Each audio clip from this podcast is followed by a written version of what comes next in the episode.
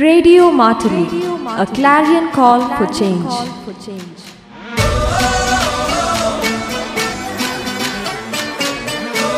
Listen, learn and enjoy.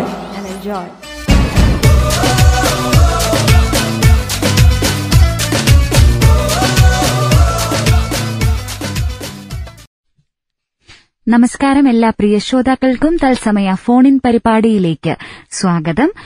വിഷാദരോഗവും മാനസികാരോഗ്യവും എന്ന വിഷയത്തിലാണ് ഇന്ന് തത്സമയ ഫോണിൻ പരിപാടി സംഘടിപ്പിച്ചിരിക്കുന്നത്. ശ്രോതാക്കൾക്ക് സംശയങ്ങളുമായി വിളിക്കേണ്ട നമ്പർ പറയാം: 95 62 48 2008. മാനസികാരോഗ്യവും വിഷാദരോഗവുമായി ബന്ധപ്പെട്ട സംശയങ്ങളുള്ളവരാണ് വിളിക്കേണ്ടത്. ഇന്ന് നമ്മോടൊപ്പം സംശയങ്ങൾക്ക് ഉത്തരം നൽകാനായി എത്തിയിരിക്കുന്നത് വയനാട് ജില്ലാ മാനസികാരോഗ്യ പദ്ധതി നോഡൽ ഓഫീസർ ഡോക്ടർ ഹരീഷ് കൃഷ്ണനാണ്. ഡോക്ടറെ ഏറെ സ്നേഹത്തോടെ റേഡിയോ മാറ്റുലിയിലേക്ക് സ്വാഗതം ചെയ്യുകയാണ്. ഒരിക്കൽ കൂടി ശ്രോതാക്കൾ വിളിക്കേണ്ട നമ്പർ പറയുന്നു: 95 62 48 2008. വിഷാദരോഗവും മാനസികാരോഗ്യവും എന്നുള്ളതാണല്ലോ ഡോക്ടർ നമ്മളുടെ വിഷയം. എന്താണ് വിഷാദരോഗം എന്ന് പറഞ്ഞുകൊണ്ട് നമുക്ക് തുടങ്ങാമെന്ന് തോന്നുന്നു. തീർച്ചയായും വിഷാദമെന്ന പദം പലപ്പോഴും പല അർത്ഥത്തിൽ നമ്മുടെ ഭാഷയിൽ ഉപയോഗിച്ചുകൊണ്ടിരിക്കുന്നുണ്ട്. വിഷാദരോഗം, വിഷാദം, ഡിപ്രഷൻ, സാഡ്നെസ്, അങ്ങനെയുള്ള പല വാക്കുകളും നമ്മുടെ നിത്യജീവിതത്തിലൊക്കെ നമ്മൾ ഉപയോഗിക്കുന്നുണ്ട്. പക്ഷേ വിഷാദരോഗം എന്ന് പറയുന്നത് ഒരു മാനസിക അവസ്ഥയാണ്, ഒരു മാനസിക രോഗാവസ്ഥയാണ്. പലപ്പോഴും നമുക്കെല്ലാം സങ്കടം ഉണ്ടാവാറുണ്ട്. നമ്മുടെ നോർമൽ ലൈഫിൽ തന്നെ പല രീതിയിലുള്ള വൈകാരിക അവസ്ഥയിലൂടെ നമ്മൾ കടന്നു പോകുന്നുണ്ട്. അതിലൊന്നാണ് സങ്കടം എന്ന് പറയുന്നത്. സന്തോഷം വരാറുണ്ട്, ദേഷ്യം വരാറുണ്ട്, ഉത്കണ്ഠ വരാറുണ്ട്. പക്ഷേ എല്ലാ സങ്കടാവസ്ഥകളും വിഷാദരോഗമല്ല. സങ്കടം എന്ന് പറയുന്നത് വളരെ നോർമലായിട്ടുള്ള നമ്മുടെ തലച്ചോറിന്റെ പ്രവർത്തനത്തിന്റെ ഭാഗമായുണ്ടാവുന്ന ഒരു ഇമോഷണൽ റെസ്പോൺസ് ആണ്. പക്ഷേ നിങ്ങൾക്ക് തുടർച്ചയായി സങ്കടാവസ്ഥ തന്നെ നിങ്ങളിരിക്കുന്നു, 2 ആഴ്ചയോ അതിൽ കൂടുതലോ നിരന്തരമായ സങ്കടാവസ്ഥയിൽ നിങ്ങൾ തുടരുന്നു, അല്ലെങ്കിൽ നിങ്ങൾക്ക് ഒന്നിനോടും ഒരു താല്പര്യം തോന്നുന്നില്ല, നിങ്ങളുടെ ശരീരമൊക്കെ ആകെ ക്ഷീണിച്ച് അവശനായിട്ട് നിങ്ങൾക്ക് അനുഭവപ്പെടുന്നു. ഇങ്ങനെ നീണ്ടു നിൽക്കുന്ന രോഗലക്ഷണങ്ങൾ അല്ലെങ്കിൽ നീണ്ടു നിൽക്കുന്ന ഒരു സങ്കടാവസ്ഥയെ നമുക്ക് വിഷാദ രോഗം എന്ന് നമുക്ക് പറയാം. എല്ലാ സങ്കടാവസ്ഥകളും വിഷാദരോഗം ആവണം എന്നില്ല. ഓക്കെ, ഇതിന്റെ കൂടെ മറ്റ് ലക്ഷണങ്ങളിലൂടെ വരാം, അതിലേക്ക് നമുക്ക് പിന്നീട് വരാം.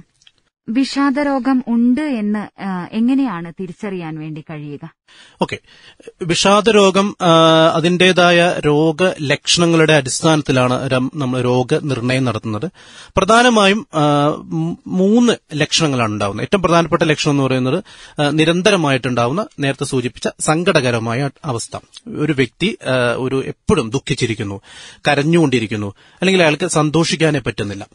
2ാമത്തെ പ്രധാനപ്പെട്ട ഒരു ലക്ഷണം എന്ന് പറയുന്നത് താല്പര്യങ്ങൾ നഷ്ടപ്പെടുക, ഒന്നിനോടും ഒരു താല്പര്യമില്ലാത്തൊരവസ്ഥ. സാധാരണഗതിയിൽ വ്യക്തികളാവുമ്പോൾ പല കാര്യങ്ങളും ഇഷ്ടപ്പെട്ട് ചെയ്യുന്ന ഒരുപാട് കാര്യങ്ങളുണ്ടാവും, ഹോബികളുണ്ടാവും, മറ്റു കാര്യങ്ങളൊക്കെ ഉണ്ടാവും. ഒന്നിനോടും ഒരു താല്പര്യമില്ലാത്ത, എല്ലാത്തിലും ഒരു ഇൻട്രസ്റ്റ് നഷ്ടപ്പെടുന്നൊരവസ്ഥ 2ാമത്തെ ഒരു പ്രധാന ലക്ഷണമാണ്. 3ാമത്തെ ലക്ഷണം എന്ന് പറയുന്നത് നമ്മുടെ ശരീരത്തിന് അനുഭവപ്പെടുന്ന ക്ഷീണം, അകാരണമായിട്ടുള്ള അമിതമായിട്ടുള്ള ക്ഷീണം. പ്രത്യേകിച്ച് ശാരീരികമായിട്ടുള്ള രോഗങ്ങളൊന്നും ഇല്ലെങ്കിൽ കൂടിയും വിഷാദം ബാധിച്ച ഒരു വ്യക്തിക്ക് ക്ഷീണം അനുഭവപ്പെടാം.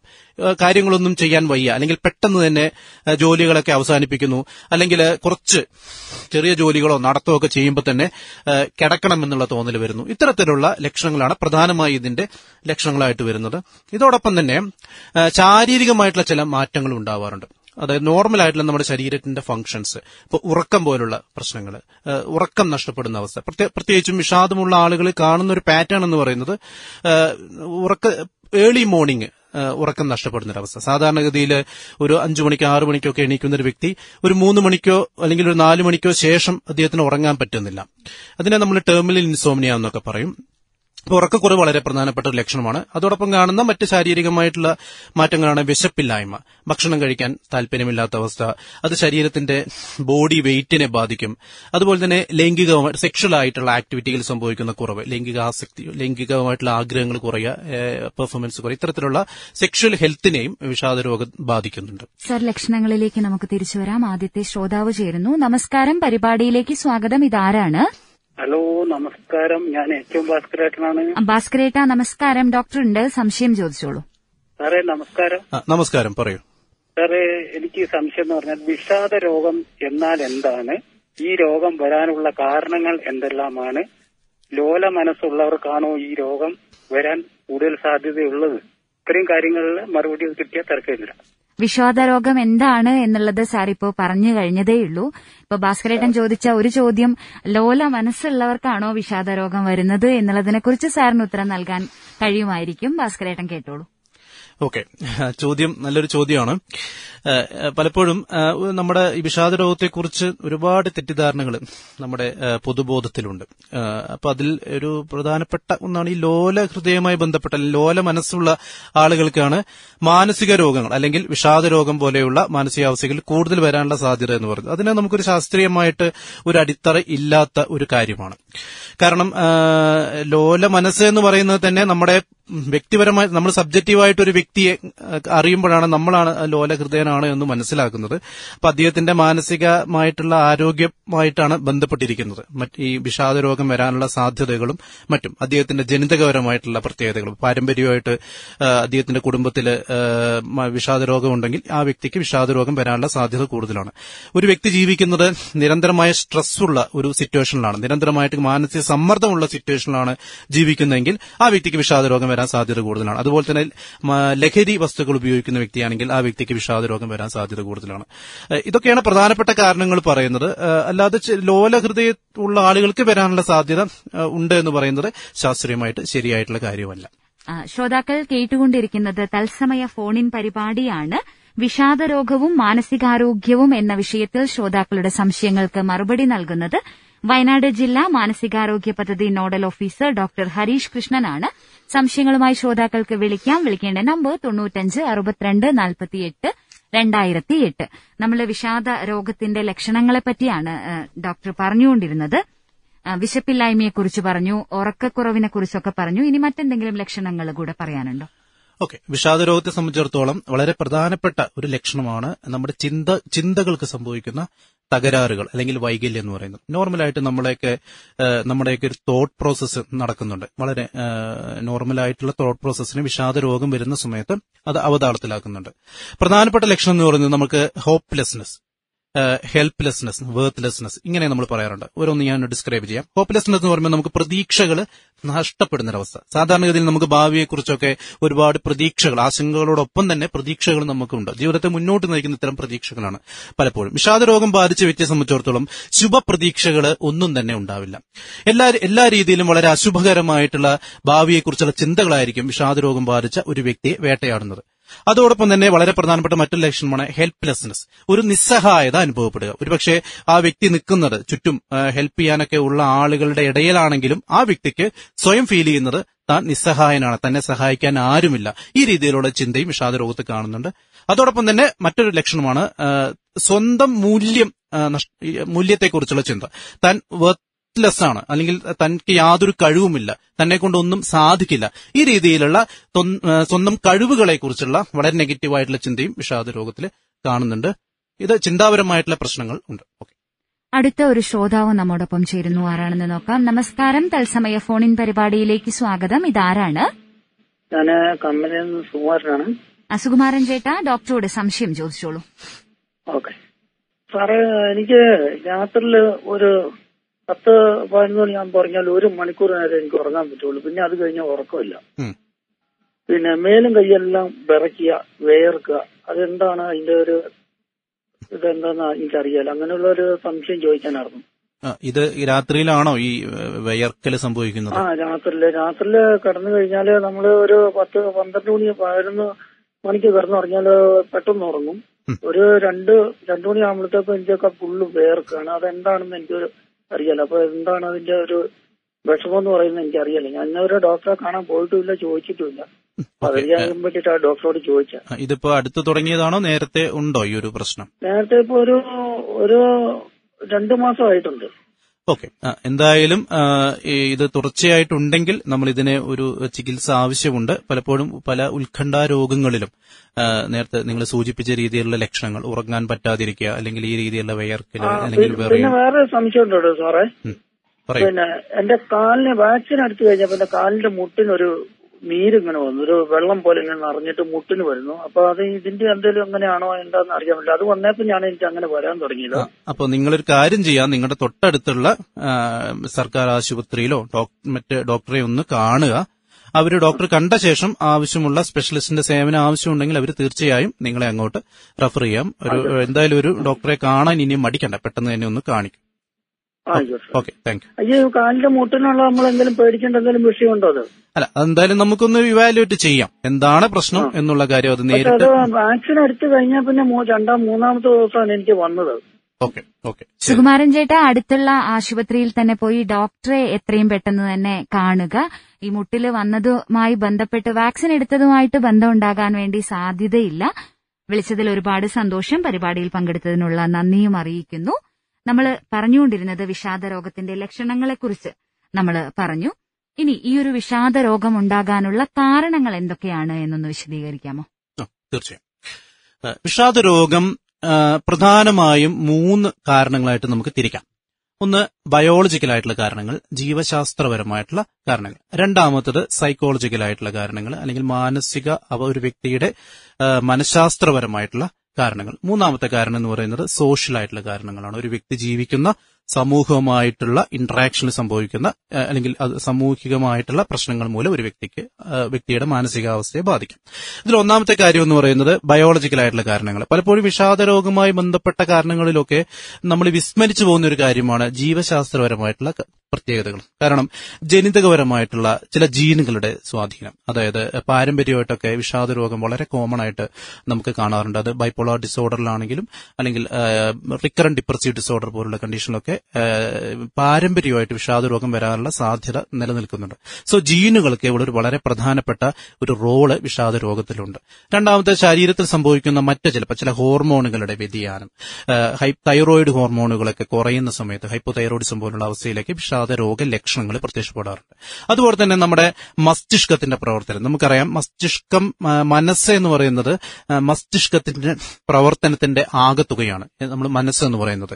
അപ്പോൾ നമ്മുടെ എല്ലാ മാനസികമായിട്ടുള്ള വ്യവഹാരങ്ങളെല്ലാം മസ്തിഷ്കപരമായിട്ട് നമുക്ക് കാണാൻ കഴിയും.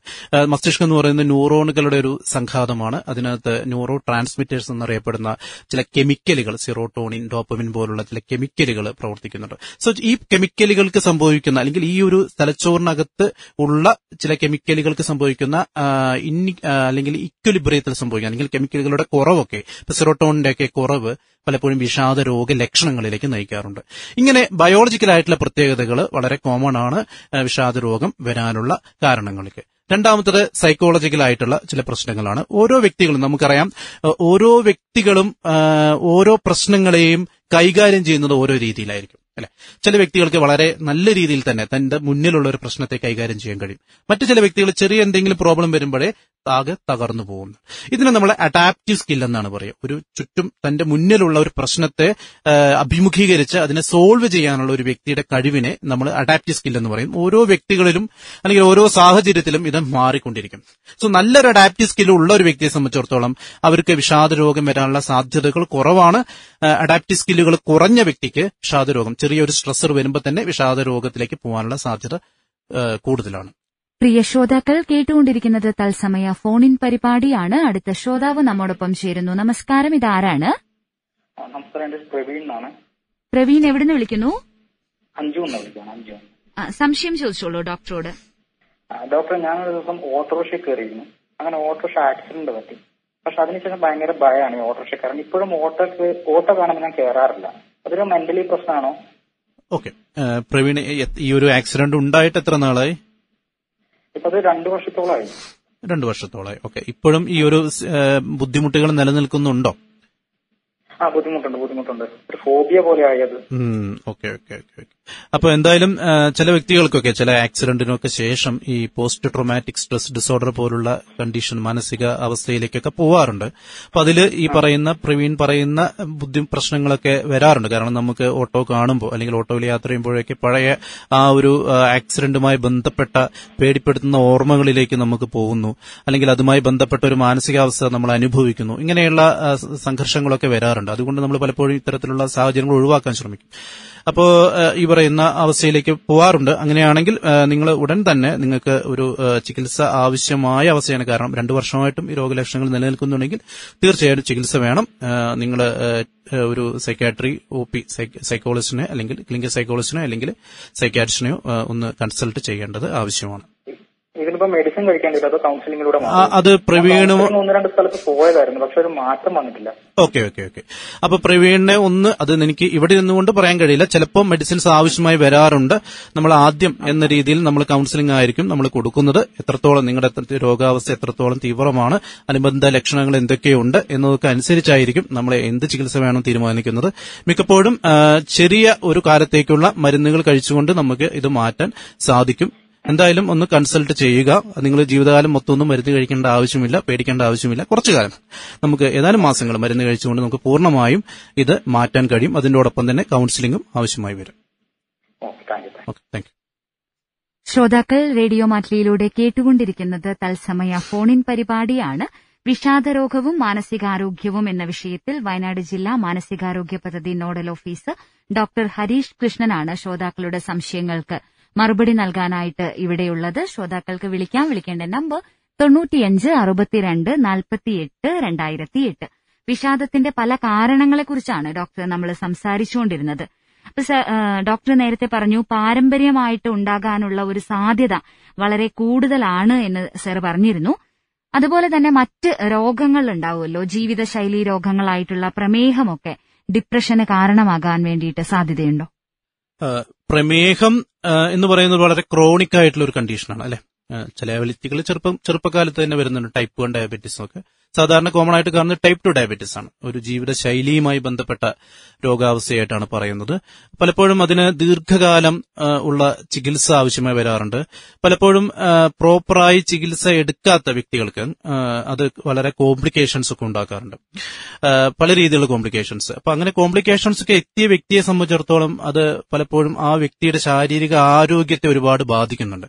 ഇത് തീർച്ചയായും മാനസികാരോഗ്യത്തെയും ബാധിക്കാം. ഇപ്പോൾ വളരെ സ്ട്രോക്ക് ഒക്കെ വരുന്ന വ്യക്തികൾക്ക് അല്ലെങ്കിൽ കൈകാലുകൾക്കൊക്കെ മുറിവൊക്കെ വന്ന ചില വ്യക്തികൾക്ക് ഞങ്ങൾ ആംപ്യൂട്ടേഷൻ, കൈകാലുകളൊക്കെ മുറിച്ചു മാറ്റേണ്ട അവസ്ഥയൊക്കെ വരാറുണ്ട്. അപ്പൊ ഇത്തരം കണ്ടീഷൻസ് ഒക്കെ തീർച്ചയായും ഒരു സ്ട്രെസ്ഫുൾ കണ്ടീഷൻസ് ആണ്. ഇത് തീർച്ചയായും മാനസികാരോഗ്യത്തെ ബാധിക്കാറുണ്ട്. അതോടൊപ്പം തന്നെ വളരെ പ്രധാനപ്പെട്ടതാണ് രക്തക്കുഴലുകൾക്ക് സംഭവിക്കുന്ന മാറ്റങ്ങൾ. ഡയബറ്റീസ് വരുന്ന വ്യക്തികൾ നമുക്കറിയാം സ്ട്രോക്ക് ഒക്കെ വരാനുള്ള സാധ്യത വളരെ കൂടുതലാണ്. അപ്പൊ അങ്ങനെ വരുന്ന വ്യക്തികളെ സംബന്ധിച്ചിടത്തോളം തലച്ചോറിന്റെ പല ഭാഗത്തും രക്തക്കുഴലുകൾ പൊട്ടി അല്ലെങ്കിൽ രക്തയോട്ടം കിട്ടാതെ തലച്ചോറിന്റെ പല ഭാഗങ്ങളും പ്രവർത്തനത്തെ ബാധിക്കാറുണ്ട്.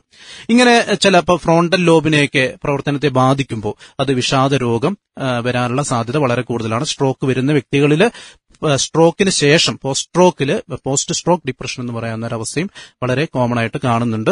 പിന്നെ ഈ ഡയബറ്റീസുമായി ബന്ധപ്പെട്ട ജീവിതശൈലി പിന്തുടരുന്ന ആളുകളുണ്ട്. ഇപ്പോൾ വളരെ സെഡന്ററി ആയിട്ട് വ്യായാമങ്ങളൊന്നും ഇല്ലാതെ ജീവിക്കുന്ന വ്യക്തികൾ, അത്തരത്തിലുള്ള വ്യക്തികളിലും വിഷാദരോഗത്തിന്റെ സാധ്യത വളരെ കൂടുതലാണ്. നമ്മുടെ നോർമൽ ലൈഫ് സ്റ്റൈലിൽ അല്ലാതെ സെഡന്ററി ആയിട്ടുള്ള ലൈഫ് സ്റ്റൈലിലേക്ക് പോകുമ്പോൾ വിഷാദരോഗം വരാനുള്ള സാധ്യതയുണ്ട്. ഇതിപ്പോ ഈ ഒരു പ്രമേഹ രോഗമുള്ളവരിൽ മാത്രമാണോ, അതേപോലെ മറ്റ് ജീവിതശൈലി രോഗങ്ങളുള്ളവരിലും ഇതുപോലെ തന്നെയാണോ? തീർച്ചയായും മറ്റ് ജീവിതശൈലിയുള്ള ആളുകളിലും ഇതുപോലെ വരാനുള്ള സാധ്യതയുണ്ട്. ഇപ്പോൾ ഹൈപ്പർ ടെൻഷൻ പോലുള്ള രക്തസമ്മർദ്ദം വരുന്ന വ്യക്തികൾക്ക്, കൊളസ്ട്രോളിന്റെ പ്രശ്നമുള്ള ആളുകൾക്ക്, അതൊക്കെ ഈ പറയുന്ന സമാനമായ രീതിയിൽ റിസ്ക് ഉണ്ട്. അവർക്കും ഇതുപോലെയുള്ള മാനസിക രോഗാവസ്ഥകൾ വരാനുള്ള സാധ്യത ഉണ്ട്. അടുത്ത ഒരു ശ്രോതാവ് നമ്മുടെ പരിപാടിയിലേക്ക് ചേരുന്നു. നമസ്കാരം, ഇതാരാണ്? ഹലോ, ഞാൻ ചാക്കോചേട്ടനാണ്. ചാക്കോചേട്ടനാണ്. ചാക്കോചേട്ടാ നമസ്കാരം, ഡോക്ടറോട് ചോദിച്ചോളൂ. പറയൂ. ഞാൻ ചോദിക്കാനുള്ള ചോദ്യം വെച്ചാല് ഈ അപകർഷതാബോധം ഉണ്ടല്ലോ, അപകർഷതാബോധം വിഷാദ രോഗമായിട്ട് കണക്റ്റഡ് ആണോ? ഓക്കെ, ഐ തിങ്ക് അപകർഷതാബോധം എന്ന് പറയുന്നത് സ്വയം ആത്മവിശ്വാസം നഷ്ടപ്പെടുന്ന ഒരവസ്ഥയല്ലേ, അതല്ലേ ഉദ്ദേശിച്ചത്? കോൺഫിഡൻസ്. ഓക്കെ, തീർച്ചയായിട്ടും ഞങ്ങൾ വിഷാദ രോഗത്തിന്റെ ലക്ഷണങ്ങൾ പറഞ്ഞുകൊണ്ടിരിക്കുക. അതിൽ വളരെ പ്രധാനപ്പെട്ടതാണ് നമ്മുടെ ചിന്തകൾക്ക് സംഭവിക്കുന്ന പ്രശ്നങ്ങൾ ഞാൻ പറഞ്ഞു, പ്രതീക്ഷകൾ നഷ്ടപ്പെടും, നമുക്ക് സ്വയം ഒരു മൂല്യമില്ലാത്ത ആളാണെന്ന് തോന്നും, അല്ലെങ്കിൽ നിസ്സഹായത ഫീൽ ചെയ്യും. അതോടൊപ്പം തന്നെ കാണുന്ന വളരെ പ്രധാനപ്പെട്ടതാണ് ഒരു ലക്ഷണമാണ് ഈ പറയുന്ന കോൺഫിഡൻസ് ഇല്ലായ്മ, അല്ലെങ്കിൽ ആത്മവിശ്വാസം നഷ്ടപ്പെടുക, അല്ലെങ്കിൽ അപകർഷതാബോധം വരിക. തന്റെ കഴിവുകളൊന്നും ഒരുപക്ഷെ നല്ല രീതിയിൽ പെർഫോം ചെയ്തിരുന്ന വ്യക്തിയായിരിക്കാം, ആ വ്യക്തിക്ക് വളരെ പെട്ടെന്ന് വിഷാദരോഗം വരുന്ന സമയത്ത് തന്റെ കഴിവുകളിലുള്ള വിശ്വാസം നഷ്ടപ്പെടുന്നു, കോൺഫിഡൻസ് നഷ്ടപ്പെടുന്നു, അല്ലെങ്കിൽ ഈ പറയുന്ന അപകർഷതാബോധം ഉണ്ടാകുന്നു. അത് വളരെ പ്രധാനപ്പെട്ട ഒരു ലക്ഷണമാണ് വിഷാദ രോഗത്തിന്റെ. എന്ന് വെച്ചാൽ അപകർഷതാബോധമുള്ള എല്ലാവരും വിഷാദ രോഗികളാണ് എന്ന അർത്ഥമില്ല, അല്ലാത്ത കണ്ടീഷൻസിലും അപകർഷതാബോധം വരാറുണ്ട്. സോ വിഷാദത്തിലും കോമൺ ആയിട്ട് കാണുന്ന ഒരവസ്ഥയാണ്. പ്രിയ ശ്രോതാക്കൾ, റേഡിയോ മാറ്റിലൂടെ കേട്ടുകൊണ്ടിരിക്കുന്നത് തത്സമയ ഫോണിൻ പരിപാടിയാണ്. വിഷാദരോഗവും മാനസികാരോഗ്യവും എന്ന വിഷയത്തിൽ ശ്രോതാക്കൾക്കുള്ള സംശയങ്ങളുമായി വിളിക്കേണ്ട നമ്പർ 95 62 48 2008. നമ്മൾ മറ്റ് ജീവിതശൈലി രോഗങ്ങളൊക്കെ ഉണ്ട് എങ്കിൽ അത് വിഷാദരോഗത്തിന് കാരണമാകാൻ സാധ്യതയുണ്ട് എന്നുള്ളതിനെക്കുറിച്ചാണ് പറഞ്ഞത്. അതുപോലെ തന്നെ ഈ മറ്റ് അസുഖങ്ങൾക്ക് അല്ലെങ്കിൽ രോഗങ്ങൾക്കൊക്കെ മരുന്നുകൾ നമ്മൾ സ്ഥിരമായിട്ട് കഴിക്കാറുണ്ടല്ലോ, ഈ മരുന്നുകളുടെയൊക്കെ പാർശ്വഫലമായിട്ട് നമുക്ക് വിഷാദരോഗം വരാനുള്ള ഒരു സാധ്യതയുണ്ടോ മറ്റ് രോഗങ്ങൾക്ക് കഴിക്കുന്ന മരുന്നുകൾ? അതായത് ശാരീരികമായിട്ടുള്ള രോഗങ്ങൾക്ക് അല്ലേ, അത് നമുക്ക് ജനറലൈസ് ചെയ്ത് പറയാൻ പറ്റില്ല.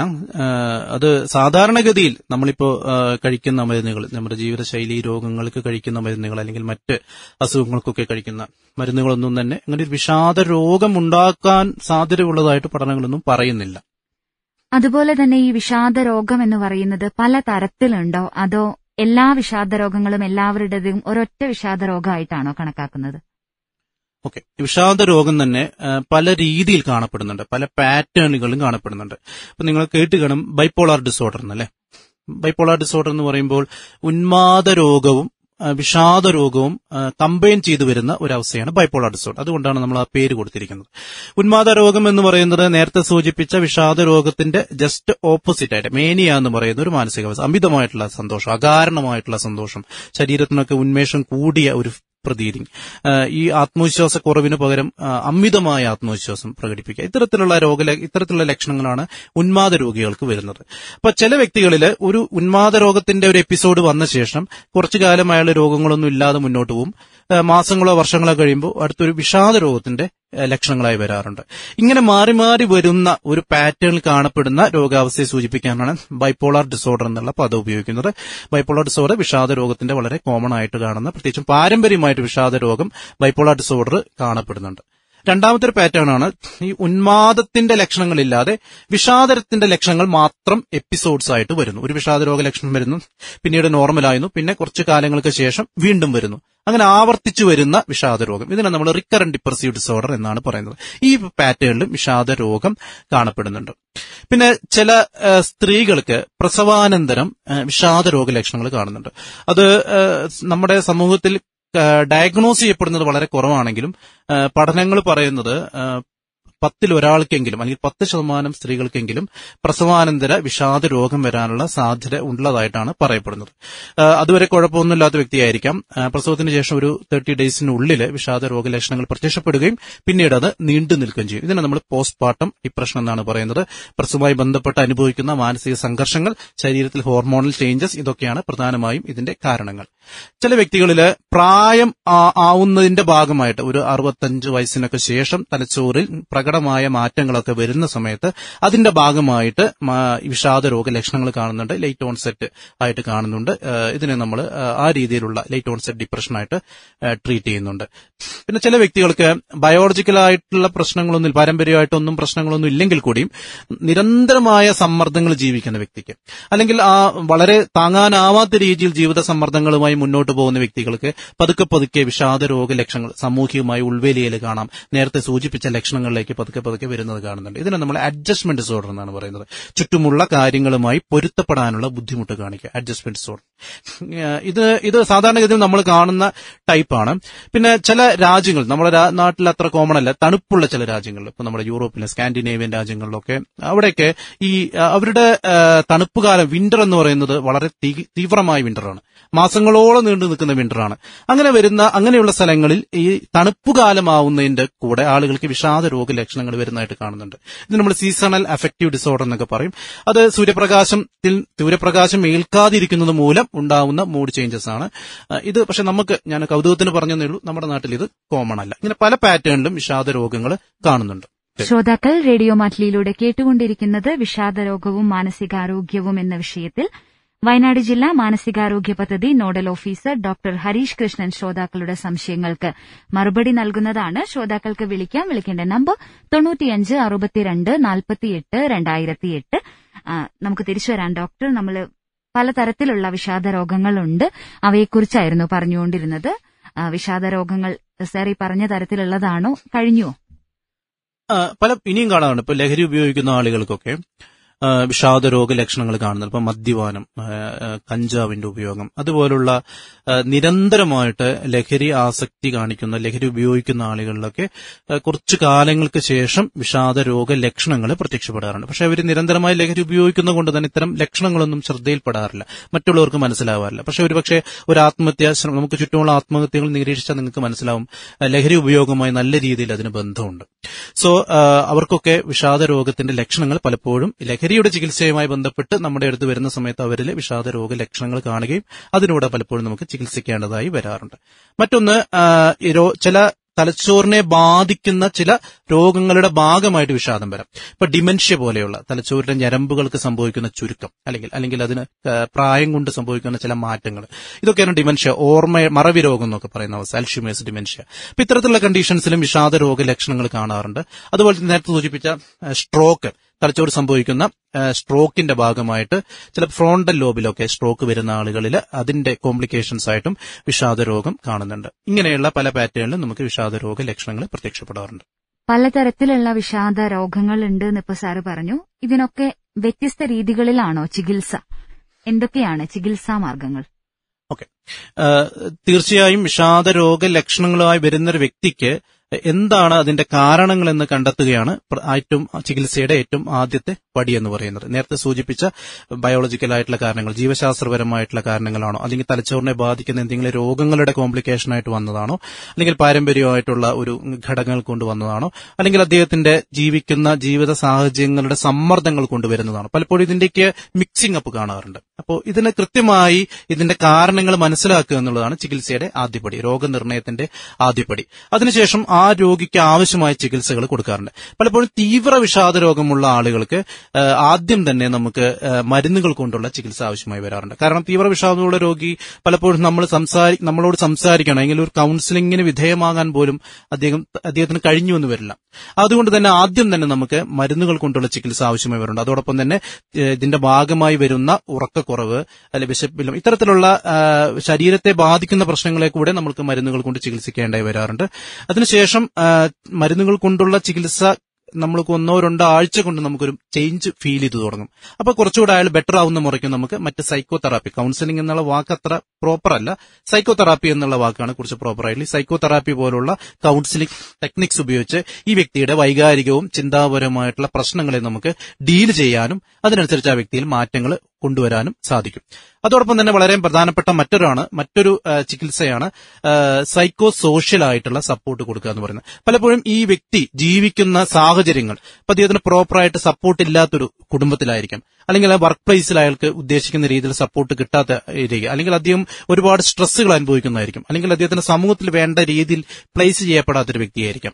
അപ്പം ഇങ്ങനെയുള്ള വ്യക്തികൾക്ക് അവരുടെ സാമൂഹികപരമായിട്ടുള്ള കാരണങ്ങളെ കൂടെ അഡ്രസ്സ് ചെയ്ത് അതിലാവശ്യമായ മോഡിഫിക്കേഷനൂടെ വരുത്തുക എന്ന് പറയുന്നത് നിലവിലുള്ള വിഷാദരോഗ ലക്ഷണങ്ങൾ ട്രീറ്റ് ചെയ്യുന്നതിനും ഭാവിയിൽ വിഷാദരോഗ ലക്ഷണങ്ങൾ വരാതിരിക്കാനും വളരെ പ്രിവെന്റീവായിട്ടൂടെ നമുക്ക് ഉപയോഗിക്കാൻ കഴിയും. ഇങ്ങനെ ബയോളജിക്കലായിട്ടുള്ള ചികിത്സയുണ്ട്, മരുന്നുകൾ കൊണ്ടുള്ള ചികിത്സയുണ്ട്, സൈക്കോതെറാപ്പിയുണ്ട്, അതുപോലെ തന്നെ സൈക്കോ സോഷ്യൽ ട്രീറ്റ്മെന്റ് കൂടെ നമ്മൾ വിഷാദരോഗത്തിന് കൊടുക്കുന്നുണ്ട്.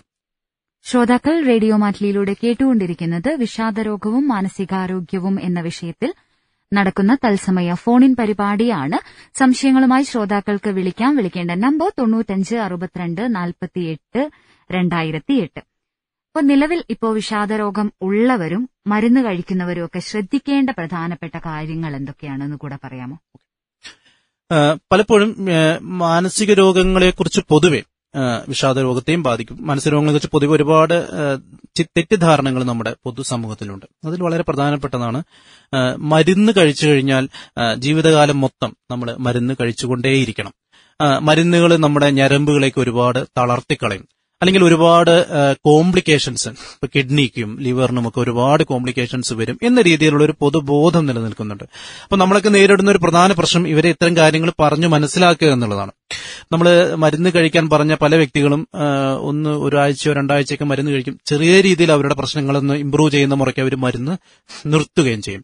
ഇങ്ങനെ വരുന്ന സമയത്ത് ഏറ്റവും വലിയ കോംപ്ലിക്കേഷൻ എന്ന് പറയുന്നത് അവർക്ക് വീണ്ടും കൂടുതൽ തീവ്രമായ രീതിയിൽ ഈ വിഷാദ രോഗം അവരുടെ കംപ്ലീറ്റ് ആയിട്ടും ക്യൂർ ആവാത്തതിന് മുൻപേ തന്നെ ചികിത്സ നിർത്തി കഴിയുമ്പോൾ അവരുടെ രോഗലക്ഷണങ്ങൾ വീണ്ടും പ്രത്യക്ഷപ്പെടുകയും പലപ്പോഴും നമ്മൾ ഒരു പ്രോപ്പറായ രീതിയിൽ മരുന്ന് കഴിച്ചില്ലെങ്കിൽ ആ മരുന്നുകളോട് വീണ്ടും നമുക്ക് കൂടുതൽ മരുന്നുകൾ ചിലപ്പോൾ ഉപയോഗിക്കേണ്ടതായി വരും ആ രോഗലക്ഷണങ്ങൾ ചികിത്സിക്കാനായിട്ട്. ഇങ്ങനെ ചികിത്സയ്ക്ക് ഒരുപാട് വെല്ലുവിളികൾ ഉണ്ടാവാറുണ്ട് പ്രോപ്പറായ രീതിയിൽ ചികിത്സ എടുത്തില്ലെങ്കിൽ.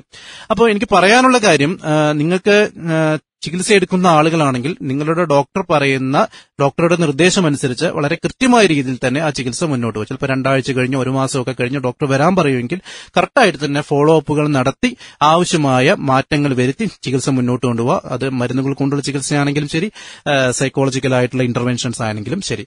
നിങ്ങൾക്ക് പലപ്പോഴും മരുന്ന് കഴിക്കുന്ന മൂലം എന്തെങ്കിലും സൈഡ് എഫക്ട്സ് ഉണ്ടാവും. ചിലപ്പോൾ സെഡേഷൻ വരാം, രാവിലേക്ക് എഴുന്നേൽക്കുമ്പോൾ നിങ്ങൾക്കൊരു ഉന്മേഷമില്ലായ്മ വരാം, ഉറക്ക കൂടുതൽ വരാം, ചിലപ്പോൾ ചിലവർക്ക് വെയിറ്റ് ഗെയിൻ വരാം. അങ്ങനെയുള്ള പ്രോബ്ലംസ് ഉണ്ടെങ്കിൽ തീർച്ചയായും നിങ്ങൾ സ്വയം തീരുമാനമെടുത്ത് മരുന്ന് നിർത്തരുത്. നിങ്ങൾ ഡോക്ടറെ കണ്ട ശേഷം ഈ ഒരു ബുദ്ധിമുട്ടുകൾ ഡിസ്കസ് ചെയ്യുക. ഡോക്ടർ ആവശ്യമുള്ള മാറ്റങ്ങൾ വരുത്തിയ ശേഷം ചികിത്സ കണ്ടിന്യൂ ചെയ്യാവുന്നതാണ്. ഇങ്ങനെ സ്വന്തം ഇഷ്ടപ്രകാരം തന്നെ മരുന്നുകളുടെ ഡോസ് കുറയ്ക്കുക, മരുന്നുകൾ നിർത്തുക, ഇങ്ങനെയൊക്കെ ചെയ്യുന്നത് അടുത്ത തവണ വീണ്ടും ഈ ഒരു അസുഖം വരാനുള്ള സാധ്യതയായിട്ട് കാണാൻ വേണ്ടിയിട്ട് സാധിക്കുമോ? തീർച്ചയായും അതൊരു വലിയൊരു പ്രശ്നമാണ്. കാരണം നമ്മളിപ്പോൾ പറയുന്നത് ഒരു വിഷാദത്തിന്റെ ഒരു എപ്പിസോഡ് ഉണ്ടായിക്കഴിഞ്ഞാൽ നമുക്കൊരു 8 മാസം മുതൽ ഒരു 12 മാസം വരെ തുടർച്ചയായി ചികിത്സ ആവശ്യമാണ്. അത് മരുന്നുകൾ കൊണ്ടുള്ള ചികിത്സയാണെങ്കിലും തെറാപ്പികളാണെങ്കിലും. അപ്പൊ അതിന് മുൻപ് തന്നെ, കാരണം ഒരു 2-3 ആഴ്ച കൊണ്ട് തന്നെ നല്ലൊരു ഇംപ്രൂവ്മെന്റ് നമുക്ക് കിട്ടും മരുന്ന് കഴിച്ചു തുടങ്ങിക്കഴിഞ്ഞാൽ. അപ്പൊ കുറച്ചു കാലം കഴിച്ച് പ്രോപ്പർ ആയിട്ടുള്ള സമയത്ത് മരുന്ന് കഴിച്ചില്ലെങ്കിൽ താൽക്കാലികമായ ലക്ഷണങ്ങൾ മാറുമെങ്കിലും നിങ്ങളുടെ രോഗാവസ്ഥ അവിടെ തന്നെ നിലനിൽക്കുന്നുണ്ട്. അപ്പൊ വീണ്ടും അത് പ്രത്യക്ഷപ്പെടാനുള്ള സാധ്യതയുണ്ട്. അപ്പോൾ അത് കൂടുതൽ ബുദ്ധിമുട്ടാണ്. രണ്ടാമത് പ്രത്യക്ഷപ്പെടുമ്പോൾ നമുക്ക് കുറച്ചുകൂടെ അത് മാനേജ് ചെയ്യാൻ വീണ്ടും ബുദ്ധിമുട്ട് അനുഭവപ്പെടും. അപ്പോൾ ഓരോ തവണ ലക്ഷണങ്ങൾ വരുമ്പോഴും നിങ്ങൾക്ക് വീണ്ടും നിങ്ങളുടെ മാനേജ്മെന്റ് കൂടുതൽ, അല്ലെങ്കിൽ നിങ്ങൾക്ക് നിങ്ങളുടെ രോഗാവസ്ഥ ചികിത്സിക്കാൻ കുറച്ചുകൂടെ ബുദ്ധിമുട്ട് വരികയാണ്. അപ്പോൾ കൃത്യമായ രീതിയിൽ മരുന്ന് കഴിക്കുക എന്ന് പറയുന്നത് വളരെ പ്രധാനപ്പെട്ട കാര്യമാണ്. ഡോക്ടർ പറയുന്ന കാലയളവിൽ തന്നെ മരുന്ന് കഴിക്കേണ്ടതുണ്ട്. പൂർണ്ണമായും നമുക്ക് ചികിത്സിച്ച്, എന്നാൽ പൂർണ്ണമായും നമുക്ക് ചികിത്സിച്ച് മാറ്റാൻ പറ്റുന്ന ഒരു രോഗാവസ്ഥയാണ് വിഷാദ രോഗം എന്ന് പറയുന്നത്. അടുത്ത ഒരു ശ്രോതാവ് നമ്മോടൊപ്പം ചേരുന്നു. നമസ്കാരം, ഇതാരാണ്? എന്റെ പേര് ഗംഗാധരൻ, കൊയിലേരി. കൊയിലേരി എന്നാണ് അല്ലേ ഗംഗാധരൻ ചേട്ടാ? ഡോക്ടറോട് ചോദിച്ചോളൂ. പറയൂ. എനിക്ക് 2 വർഷമായിട്ട് കണ്ണിന്റെ കാഴ്ച മങ്ങിപ്പോയി. ആദ്യ കാലത്തെ കണ്ണിന്റെ കാഴ്ച മങ്ങി, അത് ധന്യ ഡോക്ടറെ കൊണ്ട് കാണിച്ച് അതിന് ഇഞ്ചക്ഷനൊക്കെ ചെയ്ത്, അത് കഴിഞ്ഞ് കുറച്ച് കഴിഞ്ഞ വലത്തെ കണ്ണിന്റെ കണ്ണും വാങ്ങിപ്പോയി. ഞാനൊരു കൃഷിക്കാരനായിരുന്നു, റബ്ബർ വെട്ടും ഇങ്ങനെ തോട്ടപ്പണി എടുത്തോണ്ടിരുന്ന. ഇപ്പൊ വീട്ടില് സ്ഥിരമായിട്ട് ഇങ്ങനെ വീട്ടിൽ തന്നെ ഇരിക്ക. അപ്പോ ഈ മാനസികമായിട്ട് ചില ബുദ്ധിമുട്ടൊക്കെ ഉണ്ട്. ഈ ഞരമ്പ് ചുരുങ്ങിപ്പോയി എന്നാ അവര് പറയുന്നത് ഡോക്ടർ. കണ്ണിന്റെ കാര്യത്തിലല്ലേ? കണ്ണിന്റെ ഞരമ്പ്, തലയുടെ ഞരമ്പ് ചുരുങ്ങിപ്പോയിന്ന്. ഓക്കെ. മാനസികമായിട്ട് എന്തെങ്കിലും ബുദ്ധിമുട്ടുണ്ടോ ഇപ്പൊ? മാനസികമായിട്ട് ഇങ്ങനെ വെറുതെ ഇരിക്കുന്നത്. മാറ്റലിയിലേക്ക് ഇങ്ങനെ വിളിക്കും ഞാൻ, പക്ഷെ എനിക്ക് കൊച്ചുമോള് ഞെക്കി തരും, പക്ഷെ കിട്ടൂല. എപ്പോഴും വിളിക്കലുണ്ട്, വിളിച്ചാൽ കിട്ടലേ ഇല്ല. സംസാരിക്കാൻ വിചാരിക്കുമ്പോഴോ ഇന്ന് കിട്ടിയ വീട്ടിലിങ്ങനെ ഒറ്റയ്ക്കല്ലേ, മക്കളങ്ങ് പോവും. അങ്ങനെ ഇങ്ങനെ വെറുതെ ഇരിക്കുമ്പോ ഒരു പ്രയാസമുണ്ട്. വേറെ നമ്മുടെ ഉറക്കത്തിനൊക്കെ ബുദ്ധിമുട്ട് എന്തെങ്കിലും തോന്നുന്നു? ഉറക്കത്തിന് ബുദ്ധിമുട്ടാ, ഉറക്കം കുറവാ, ഇന്നലെ രാത്രി ഉറങ്ങിട്ടേ ഇല്ല. അപ്പൊ നമുക്കൊരു കാര്യം ചെയ്യാം. എന്തായാലും നിങ്ങൾ ഇനിയിപ്പോ ആശുപത്രിയിൽ വരുന്ന സമയത്ത് നമ്മുടെ OPയിൽ ഒന്നുകൂടെ വരും, ഒന്ന് സംസാരിക്കാം. ഓക്കെ. അപ്പൊ വിളിച്ചതിന് നന്ദി. Thank you. പ്രിയ ശ്രോതാക്കൾ, റേഡിയോ മാറ്റിലൂടെ കേട്ടുകൊണ്ടിരിക്കുന്നത് വിഷാദരോഗവും മാനസികാരോഗ്യവും എന്ന വിഷയത്തിലുള്ള തത്സമയ ഫോണിൻ പരിപാടിയാണ്. ശ്രോതാക്കൾക്ക് സംശയങ്ങളുമായി വിളിക്കാം. വിളിക്കേണ്ട നമ്പർ 9562 48 2008. വിഷാദരോഗവുമായി ബന്ധപ്പെട്ട സംശയങ്ങൾക്കോ മാനസികാരോഗ്യവുമായി ബന്ധപ്പെട്ട സംശയങ്ങളുള്ളവരോ ആണ് വിളിക്കേണ്ടത്. നമ്പർ ഒരിക്കൽ കൂടി പറയാം, 9562 48 2008. അപ്പൊ നമ്മൾ പറഞ്ഞുകൊണ്ടിരുന്നത് സ്വന്തമായിട്ട് ചികിത്സയിൽ എന്തെങ്കിലുമൊക്കെ മാറ്റങ്ങൾ വന്ന് പെട്ടെന്ന് തന്നെ അത് മാറ്റി സ്വന്തം ഇഷ്ടപ്രകാരമുള്ള ചികിത്സാ രീതിയിലൂടെ മുന്നോട്ട് പോകുമ്പോൾ ഇത് വീണ്ടും വീണ്ടും വരാനുള്ള സാധ്യതയുണ്ട്. അപ്പൊ ആദ്യത്തെ ആ ഒരു എഫക്റ്റീവ്നെസ്സോട് കൂടിയിട്ട് മുന്നോട്ട് പോകാൻ വേണ്ടി പറ്റില്ല എന്നുള്ളതിനെ കുറിച്ചാണ്. അതുപോലെ തന്നെ ഈ മാനസിക രോഗ ചികിത്സയിലൂടെ കടന്നു പോകുന്നവരുണ്ടല്ലോ, അവർ ഈ ചികിത്സയുടെയൊക്കെ ഭാഗമായിട്ട് ഒരു മന്തിപ്പ്, ഒരു ഡ്രൗസിനെസ്, മടുപ്പൊക്കെ അനുഭവപ്പെടുന്നു എന്ന് പറയാറുണ്ടല്ലോ. ഇതിനെ എങ്ങനെയാണ് നമുക്ക് അതിജീവിക്കാൻ വേണ്ടി കഴിയുക? ഓക്കെ, ഈ പറയുന്ന ലക്ഷണങ്ങൾ ചിലവർക്ക് രാവിലെ എഴുന്നേൽക്കുമ്പോൾ ഒരു ഉറക്കം, എഴുന്നേൽക്കാനുള്ള ഒരു ബുദ്ധിമുട്ട്, എഴുന്നേറ്റ് കഴിഞ്ഞാലും ആ ഒരു ഒരു ഉന്മേഷത്തിലേക്ക് ഉണർവിലേക്ക് വരാനുള്ള ഒരു ബുദ്ധിമുട്ടൊക്കെ പലപ്പോഴും കാണിക്കുന്നുണ്ട്. അത് നമ്മൾ ചില മരുന്നുകളുടെ അഡ്വേഴ്സ് എഫക്ട്സ് ആയിട്ട്, സൈഡ് എഫക്റ്റ് ആയിട്ട് വരാറുണ്ട്. പ്രത്യേകിച്ച് രാത്രിയൊക്കെ നമ്മൾ ഉറങ്ങാനായിട്ട് കഴിക്കുന്ന മരുന്നുകളുടെ ആക്ഷൻ രാവിലെ കൂടെയൊക്കെ നിലനിൽക്കുമ്പോഴാണ് ഇങ്ങനെയുള്ള ബുദ്ധിമുട്ടുകൾ വരുന്നത്. ഇങ്ങനെ വരുന്നുണ്ടെങ്കിൽ തീർച്ചയായും അതിന് പരിഹാരമുണ്ട്. നമുക്ക് നിലവിലുള്ള മരുന്നുകൾ അങ്ങനെ ബുദ്ധിമുട്ടുണ്ടാക്കുന്നുണ്ടെങ്കിൽ ആ മരുന്നുകൾ ഡോക്ടറുടെ സഹായത്തോടു കൂടി തന്നെ അതിന്റെ ഡോസിലോ അല്ലെങ്കിൽ ആ മരുന്നുകൾ തന്നെ നമുക്ക് മാറ്റി കുറച്ചുകൂടെ സെഡേഷൻ കുറഞ്ഞ മരുന്നുകൾ നമുക്ക് ഉപയോഗിക്കാൻ പറ്റും. അപ്പൊ തീർച്ചയായും നമുക്കിന്ന് പരിഹാരങ്ങളുണ്ട്. ഈ ഒരു ഇതൊക്കെ വളരെ താൽക്കാലികമായിട്ടുള്ള ലഘുവായിട്ടുള്ള ചില സൈഡ് എഫക്ട്സ് ആണ്. ഇത് നമുക്ക് തീർച്ചയായും ഇന്ന് മാറ്റിയെടുക്കാൻ കഴിയും. തീർച്ചയായും നിങ്ങളുടെ ഡോക്ടറെ അടുത്ത് പോയി ഈ ഒരു പ്രശ്നം അവതരിപ്പിക്കുക, അങ്ങനെയുള്ള ബുദ്ധിമുട്ടുകൾ ഉള്ള ആളുകൾ.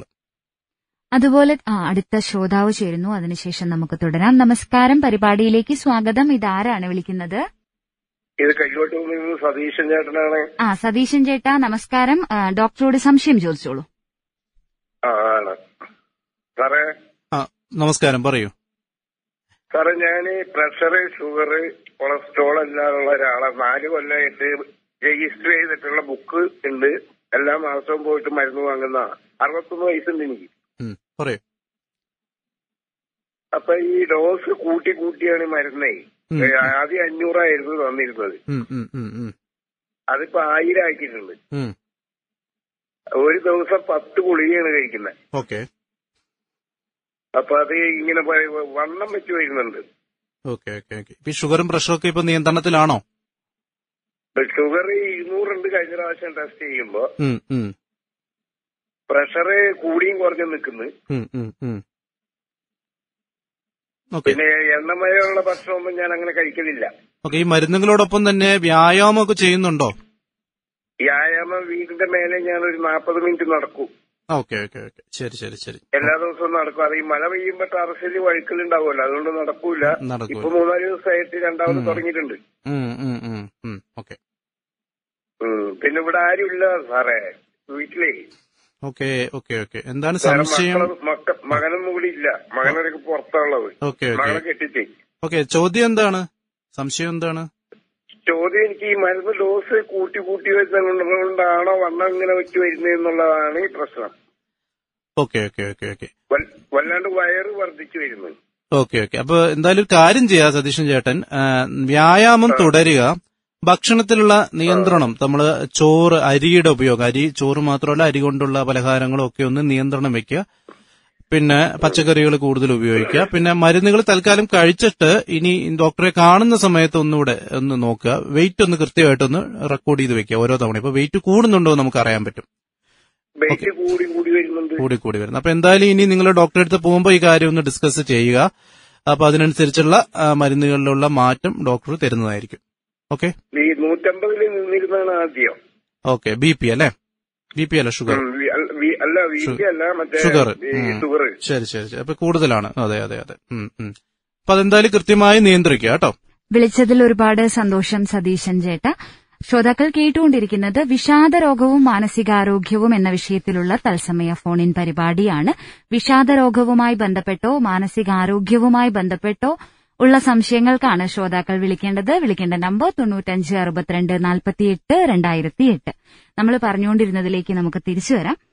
ഈ സ്കിസോഫ്രീനിയ പോലെയുള്ള അസുഖങ്ങളിലൊക്കെ ചികിത്സ തേടുന്ന ആളുകൾക്ക് അടുത്ത എപ്പിസോഡുകളൊക്കെ ഉണ്ടാകുമ്പോൾ ഇപ്പൊ ഈ ഒരു കോവിഡ് സാഹചര്യമാണല്ലോ, അപ്പൊ പെട്ടെന്ന് തന്നെ ആശുപത്രികളിൽ പോകാനൊക്കെ ബുദ്ധിമുട്ട് അനുഭവപ്പെടാറുണ്ട്. കോവിഡ് കാലമായതുകൊണ്ട് തന്നെ ഒരു കിടത്തി ചികിത്സയൊക്കെ വേണ്ടി വരികയാണെങ്കിൽ അതിനുള്ള സാധ്യതകൾ എങ്ങനെയാണ് ഇപ്പോഴുള്ളത് എന്ന് പറയാമോ? ഇപ്പൊ നമുക്ക് സ്ഥിരമായിട്ട് മരുന്ന് കഴിച്ചുകൊണ്ടിരിക്കുന്ന വ്യക്തികളാണെങ്കിൽ അത് കണ്ടിന്യൂ ചെയ്യാന്നുള്ളതാണ് ഏറ്റവും പ്രധാനപ്പെട്ട ഒരു കാര്യം. ചിലപ്പോൾ ഇതിന് മുൻപേ ചികിത്സ എടുത്ത ശേഷം മരുന്നുകളൊക്കെ നിർത്തിയ വ്യക്തികൾക്ക് അവർക്ക് മറ്റു പല കാരണങ്ങൾ കൊണ്ട് വീണ്ടും പഴയ രീതിയിലുള്ള ഒരു രോഗലക്ഷണങ്ങൾ വരാനുള്ള സാധ്യതയുണ്ട്. അപ്പൊ ഇത് നേരത്തെ തന്നെ നമ്മൾ തിരിച്ചറിയുക എന്നുള്ളതാണ് വളരെ പ്രധാനപ്പെട്ട, അതിലേറ്റവും പ്രധാനപ്പെട്ട കാര്യം. ഒരു ഉറക്കക്കുറവായിട്ടോ അല്ലെങ്കിൽ വിഷാദ രോഗമാണെങ്കിൽ താല്പര്യമില്ലായ്മയായിട്ടോ വിശപ്പില്ലായ്മയായിട്ടോ അങ്ങനെയുള്ള നമുക്ക് തന്നെ മനസ്സിലാവുന്ന ചില രോഗലക്ഷണങ്ങൾ ആദ്യം പ്രത്യക്ഷപ്പെടാറുണ്ട്.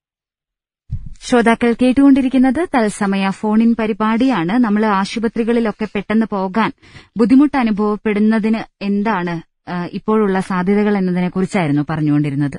ഓക്കെ, ഇപ്പോൾ നേരത്തെയുള്ള ശ്രോതാവ് ചോദിച്ച ചോദ്യത്തിനോട് ഒരുമിച്ച് ഉത്തരം പറയാം. ഇപ്പൊ നമുക്ക് ഈ സഞ്ജീവനി എന്ന് പറയുന്ന ഒരു പ്രോഗ്രാം ഓൾ ഇന്ത്യ തലത്തിൽ തന്നെ നടക്കുന്നുണ്ട്. അതായത് നിങ്ങൾക്ക് വീട്ടിലിരുന്നു കൊണ്ട് തന്നെ നിങ്ങൾക്കൊരു ലാപ്ടോപ്പോ ഒക്കെ ഉണ്ടെങ്കിൽ നിങ്ങൾക്ക് ആവശ്യമുള്ള ലോഗിൻ ചെയ്ത ശേഷം നിങ്ങൾക്ക് ആവശ്യമുള്ള സ്പെഷ്യലിസ്റ്റുകളെ തിരഞ്ഞെടുത്ത ശേഷം അവരോട് വീഡിയോ കോൾ വഴി തന്നെ നിങ്ങൾക്ക് സംവദിക്കാൻ കഴിയും. നിങ്ങളുടെ രോഗലക്ഷണങ്ങൾ പറയുകയും നിങ്ങളെ ആവശ്യമുള്ള കാര്യങ്ങൾ ഡോക്ടർ ചോദിക്കും. അപ്പൊ ഇങ്ങനെ നിങ്ങളുടെ പ്രശ്നങ്ങൾക്ക് വളരെ പ്രാഥമികമായ ലെവലിൽ പരിഹാരം കാണാനായിട്ട് ക്വാളിഫൈഡ് ആയിട്ടുള്ള ഡോക്ടേഴ്സ് ഇന്ന് അവൈലബിൾ ആണ്, ഗവൺമെന്റ് സെക്ടറിൽ വർക്ക് ചെയ്യുന്ന ഡോക്ടേഴ്സ്. അപ്പൊ എല്ലാ ദിവസവും ഈ സഞ്ജീവനിയുടെ ഒപിയുണ്ട്, രാവിലെ 8 മണി മുതൽ ഉച്ചവരെ എല്ലാ ദിവസവും ഉണ്ട്.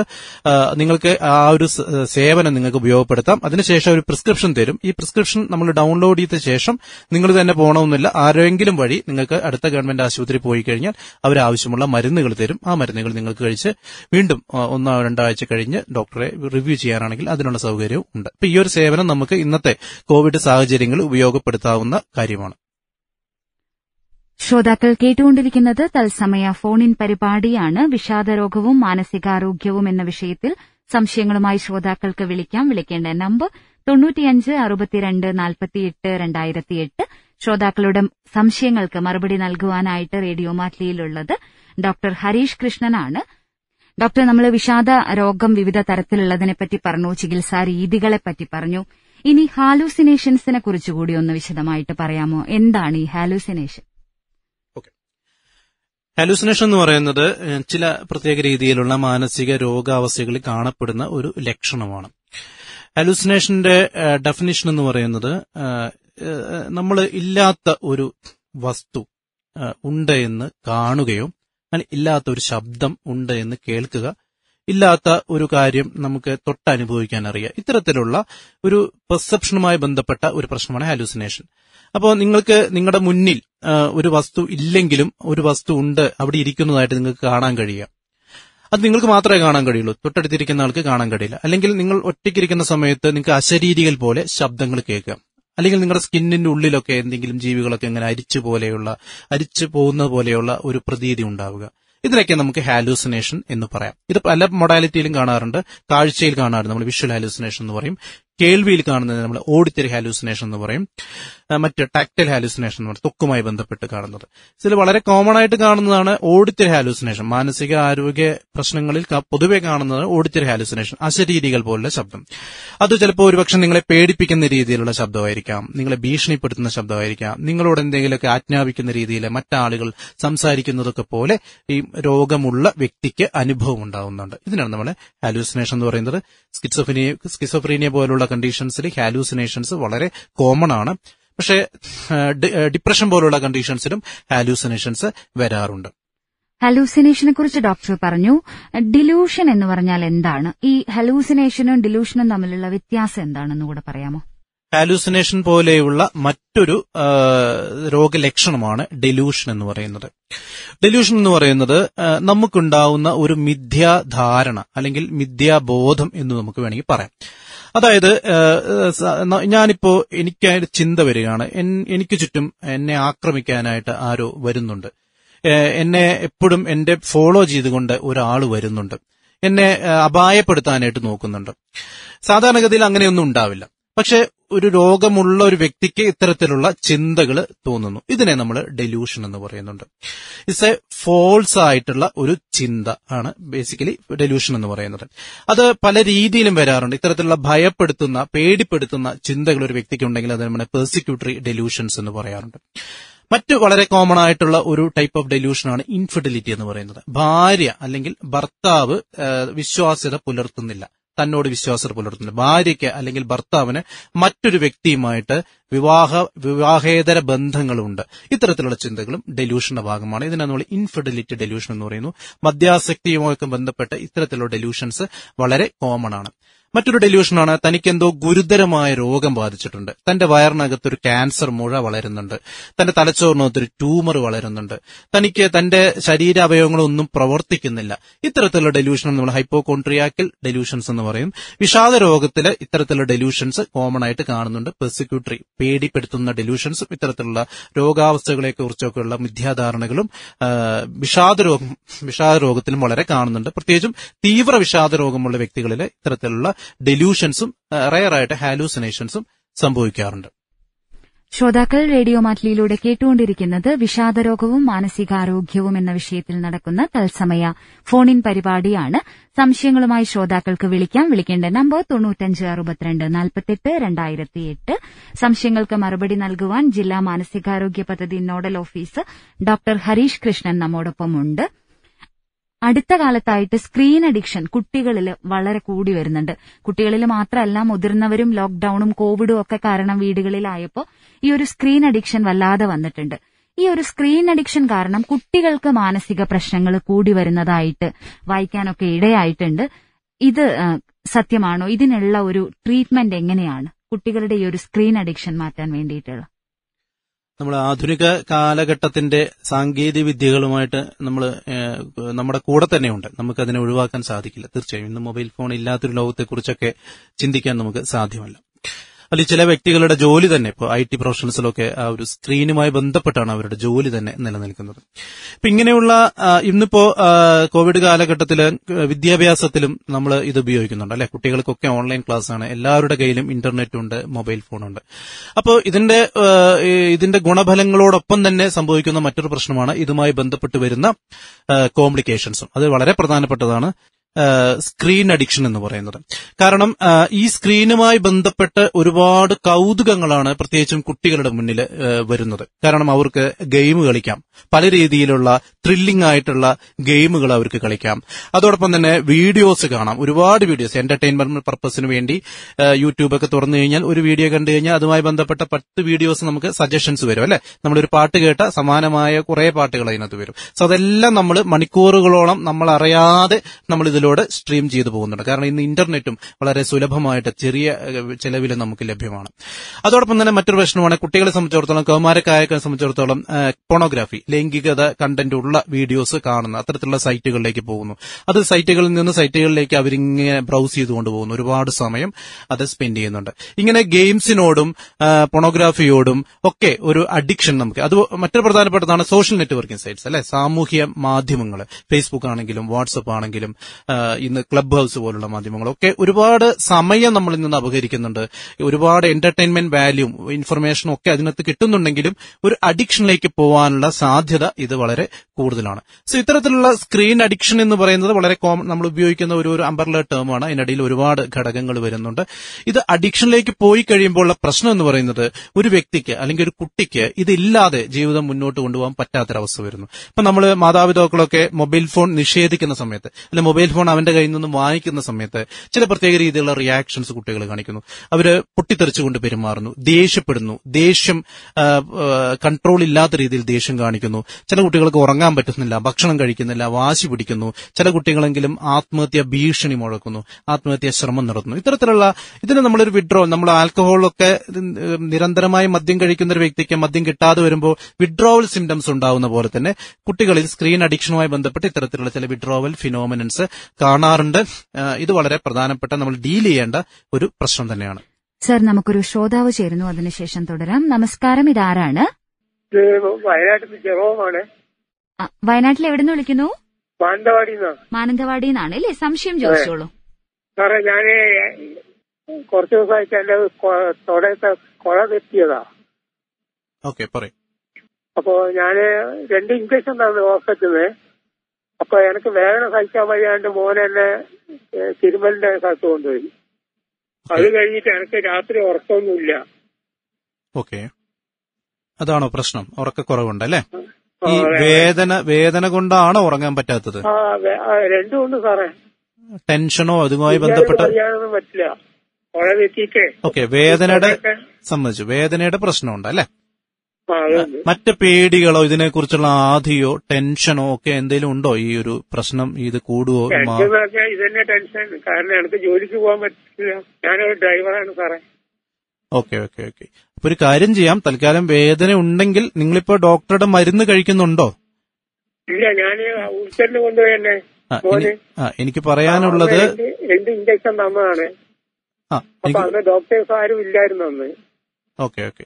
എനിക്ക് പറയാനുള്ള ഒരു ഉപദേശം എന്ന് പറയുന്നത്, നിങ്ങൾ ഒരു നമ്മുടെ ഓർത്തോ വിഭാഗം ഒ പിയിൽ, അസ്ഥിരോഗത്തിന്റെ ഒ പിയിൽ കാണിക്കൂ.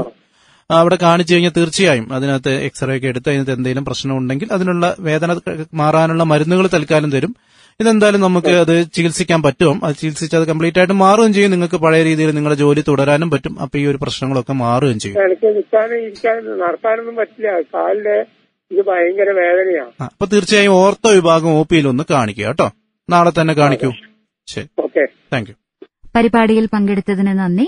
ഡോക്ടർ, നമ്മൾ പറഞ്ഞുകൊണ്ടിരുന്നത് ഈ സ്ക്രീൻ അഡിക്ഷൻ കൂടി വരുന്നതിനെക്കുറിച്ചും മാനസിക പ്രശ്നങ്ങളെക്കുറിച്ചൊക്കെയായിരുന്നു. നമുക്ക് തുടരാം. ഇപ്പോൾ ഇതൊരു സ്ക്രീൻ വിഡ്രോവൽ പോലെ കാണാറുണ്ട്. അത് മാത്രമല്ല, നിരന്തരമായി ഈ പല ഗെയിംസും വളരെ അഗ്രസീവായിട്ടുള്ള വയലൻസ് ഒക്കെയുള്ള ഗെയിംസൊക്കെ കളിക്കുന്ന സമയത്ത് കുട്ടികളിലും അതിന് സമാനമായ ചില സ്വഭാവ വ്യതിയാനങ്ങൾ സംഭവിക്കാറുണ്ട്.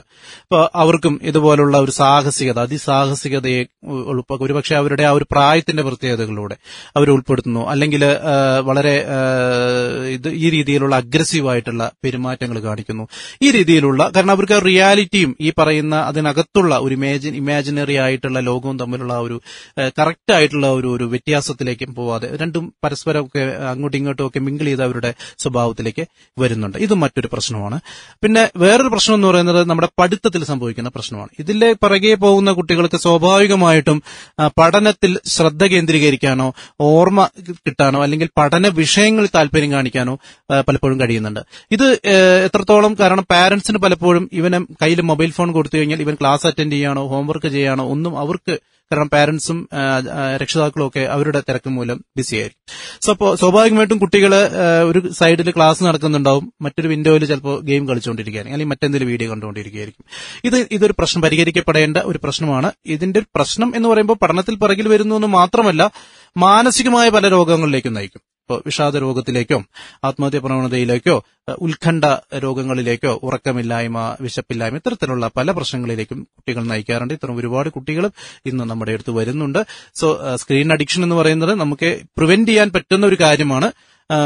കൃത്യമായ രീതിയിൽ കുട്ടികളെ മോണിറ്റർ ചെയ്യുക, അതായത് അവരുടെ ഉപയോഗം നിയന്ത്രിക്കുക. ഇതൊക്കെ വളരെ പ്രധാനപ്പെട്ട കാര്യങ്ങളാണ്. ഇപ്പൊ സാർ ആത്മഹത്യാ പ്രവണതയെക്കുറിച്ച് പറഞ്ഞപ്പോഴാണ്, ഇപ്പൊ ഈ കൊറോണ വന്നുപോയതിനു ശേഷം പോസ്റ്റ് കോവിഡ് സിൻഡ്രോം വരുമ്പോൾ, അല്ലെങ്കിൽ കോവിഡ് പോസിറ്റീവായിരിക്കുന്ന സമയത്തൊക്കെ പെട്ടെന്നുണ്ടാവുന്ന ടെൻഷനിൽ ആത്മഹത്യ ചെയ്തവരുടെയൊക്കെ എണ്ണത്തെക്കുറിച്ചും ഒക്കെ നമ്മൾ ഒരുപാട് വാർത്തകളിലൂടെയൊക്കെ കേട്ടു. ഈ ഒരു പോസ്റ്റ് കോവിഡ് ഡിപ്രഷന്റെയൊക്കെ ഭാഗമെന്നോണം ആത്മഹത്യാ പ്രവണത കൂടി വരുന്നതിനെ നമുക്ക് എങ്ങനെ അതിജീവിക്കാൻ വേണ്ടി കഴിയും?